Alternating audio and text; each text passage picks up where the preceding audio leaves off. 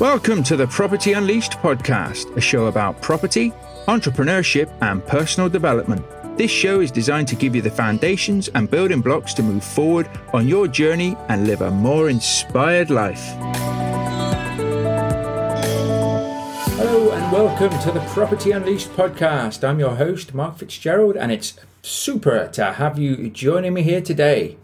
So today I wanted to talk a little bit about property strategies and which property strategies you should be choosing, because it can be very difficult when you start out on any journey to really know and understand what strategy it is you want to do. You may feel forced into taking a particular route just because you think you don't have the money or the capabilities or the time even to just do what you really are passionate about. So what I would say is study what it is you're interested in, what it is you want to do, because if you're passionate about it, you will make it happen. If there's any doubt in your mind, you could very well struggle to get where you want to get to.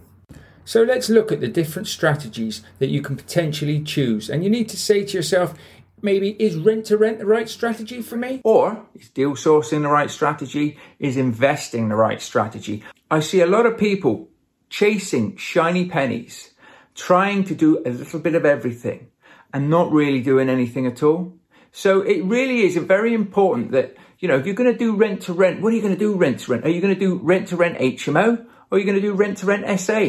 Again, both very different strategies, but the fundamentals are you need to get your hands on some properties, you need to be doing some deals with landlords or investors, and you need to be making sure that the numbers stack for both parties.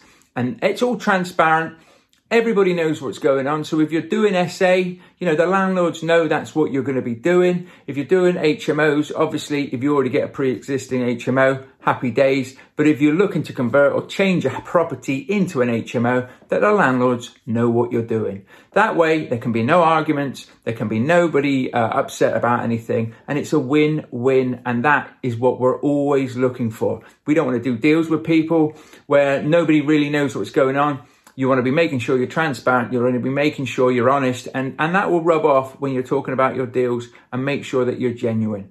So for me, I was looking at Rent to Rent as a means to replace my corporate job income. So I took voluntary redundancy when I started on my Rent to Rent journey. I don't recommend that as it adds a lot of stress and a lot of strain on what you're doing. But equally to that point, it was also, it made sure that I pushed forward, that I produced a really good product, that I built a business that is sound and built on solid foundations, that I've been able to grow and been able to convert and change things and be able to move with the times. So for me, it was all about a bit of a legacy, but it was about cash flow as much as anything else. I needed to bring some money in, but I needed to do it in the right manner. And I wanted to do it in a sustainable business that is pretty much recession-proof, pandemic-proof, anything like that. I mean, at the moment, who knew when I started my business in 2019 that we were going to have this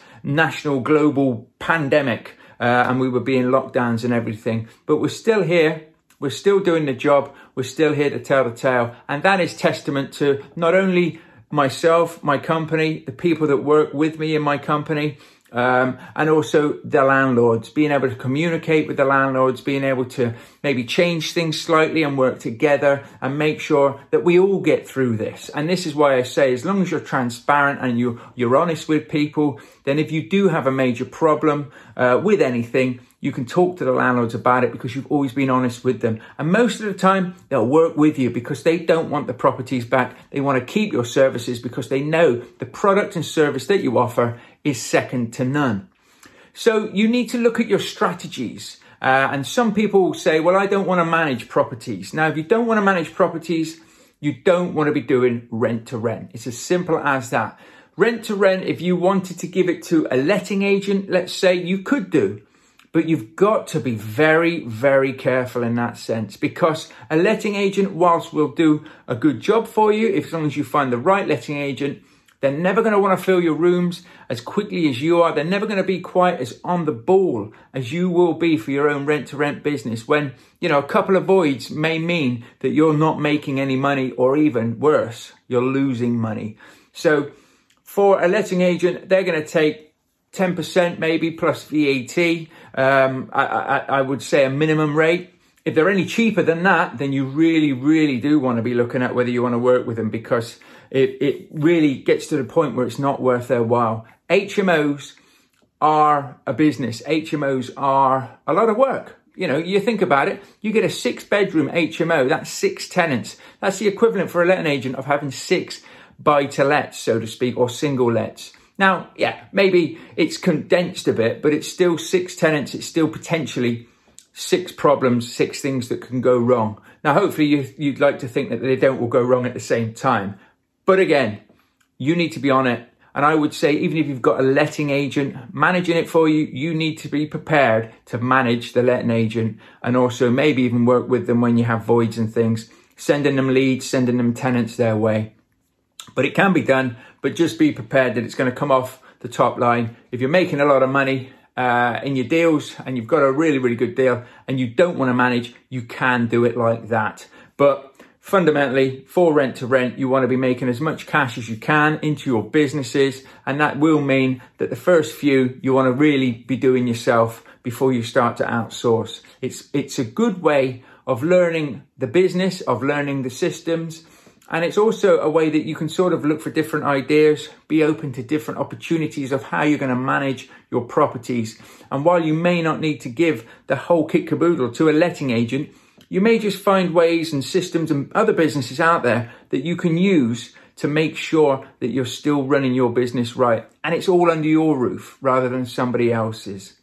So with the strategies and things, if you're quite good at going out there getting deals, you're quite good at, you know, negotiating things and you're happy with the paperwork and following things through and not necessarily knowing that every deal that you do is going to make you money, then deal sourcing is another good option. Again, if you're looking for, if you're looking just to make money and stay in your job and you just want something that ticks over in the background, then you're probably looking and wanting to be more of an investor type person. So you'd like to buy properties, give them to a letting agent and just rely on the capital growth and the rental income as it comes in. It's sort of a passive way. It's probably the most passive way you can invest. It's a lovely thought, but not everybody, particularly myself when starting out, was in a position that we could do that. Now, on that flip side, if you do love your job and you thought to yourself, well, you know what, a little rent-to-rent portfolio of maybe 4 or 5 properties on the side, because I do have a bit of time that I could put to it, then that's great. You know, rent-to-rent doesn't have to take you forever. Once systems are set up, you know, once the viewings are done, once you're fully tenanted, it can take a couple of hours a week just to overview and oversee things. Obviously, if certain things are happening and they need organising, the hours will go up, but it's still not a 9-to-5 job. So it can work really well that if you've got a wage coming in and maybe you've got a bit of flexibility in your hours as well, then you can have this on the side making money. You can do a good job for the landlords and you can also build a little bit of a business yourself and just keep it to a manageable size. So those are some of the intakes that you need to be sort of looking at when it comes to doing your different property strategies. So the other beautiful thing about all the different property strategies is some of them give you a chance to test the water. So a bit like rent to rent, if you do HMOs or even if you do SA, before you've actually bought a property and invested in, you know, all that time, effort and money into something that realistically you can't get rid of unless you sell it or you give it away to somebody, you can do it. So I like the fact that a rent to rent deal can start off like that, but maybe 6 months, a year down the line, the landlord may say to you, I'm interested in selling. You then agree a price. You then take over full control, so to speak, of everything of that property. The landlord, if he doesn't need the money right now, can walk away. And then in 2 to 3 to 5 to 7, whatever you negotiate years time, you can buy that property knowing, I know this property works. I've had this property for a number of years. And also the profit that you're making from running it, you can put towards the deposit. Now, a purchase lease option is where you organise and arrange a price now with the landlord that is set in stone, and then at the end of a term, which could be 3 years and 5 years, you buy the property, okay? Lease and option, well, option just means you've got the option to buy the property. You could sell the option on to another investor. You can take an option out of it and just say that I'll do a purchase lease, in which case you'll lease the property with every intention of purchasing it at the end. Obviously, some investors, landlords, if you do this, will say, well, what happens if you don't buy the property at the end? So you would probably pay them a monthly fee. Now, that monthly fee could actually come down off of the price you've agreed, or it could just be a sweetener, and it's a monthly fee that they make to say, listen, if I have this for 5 years and pay you this monthly fee, if I don't buy it and you get the property back, not only do you get the property back, but you've had all this income coming in over the course of that time. So there's loads of different ways and different strategies for you to look at things. And that's what I love about property, because the world's your oyster. A bit like SA. If you were going to do Rent to Rent SA and you thought, I found a perfect place, this will rent out, it will be great. Now, SA can take some time to build up. I know it's booming at the moment, but it can take time to get your client base built up. And it can be a very, very profitable strategy. But just be mindful of the fact that it will take a bit of time to build this up. It will take a bit of time to get everything. And there's a lot of work that needs to be done. So if you know what you're doing and you can organise it and sort it in such a manner that that can sort of run itself as well, that again, it's another great strategy. And if you cannot rent it for whatever reason, or you start having problems with it, then as long as you've got the relevant break clauses, the landlords know what you're doing, you can hand the properties back. But always make sure that you hand properties back in a manner or in better condition than you get them. That's what it's all about. Let's do the right thing here. Let's make sure we're doing it the right way. So I hope that is just a few ways and a few strategies that you can look at going forward. So I hope that's given you some food for thought. I know it's certainly something that I looked at the very beginning myself. As always, if I can help you, please reach out to me. Equally to that, if you're interested in the 10 steps to building a rent-to-rent business PDF or download to help you get started, then look in the show notes or visit www.yourinspiredpath.co.uk.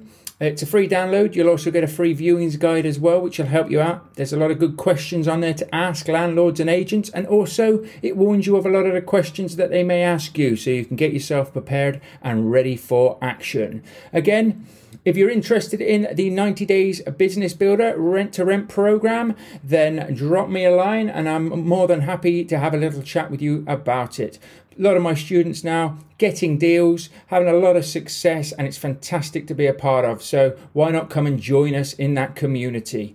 Okay, guys, so that's it for this week. Until next week, you all take care and bye for now. Thank you for listening, guys. I hope you've enjoyed this episode. Please subscribe and share the podcast with others. And if you could take a minute to leave the show a review, that would really mean a lot to me as well. Lastly, why not head over to the Property Unleashed Facebook group? And if you do, I'll see you there. Take care and make sure you keep focusing on your vision. Bye for now.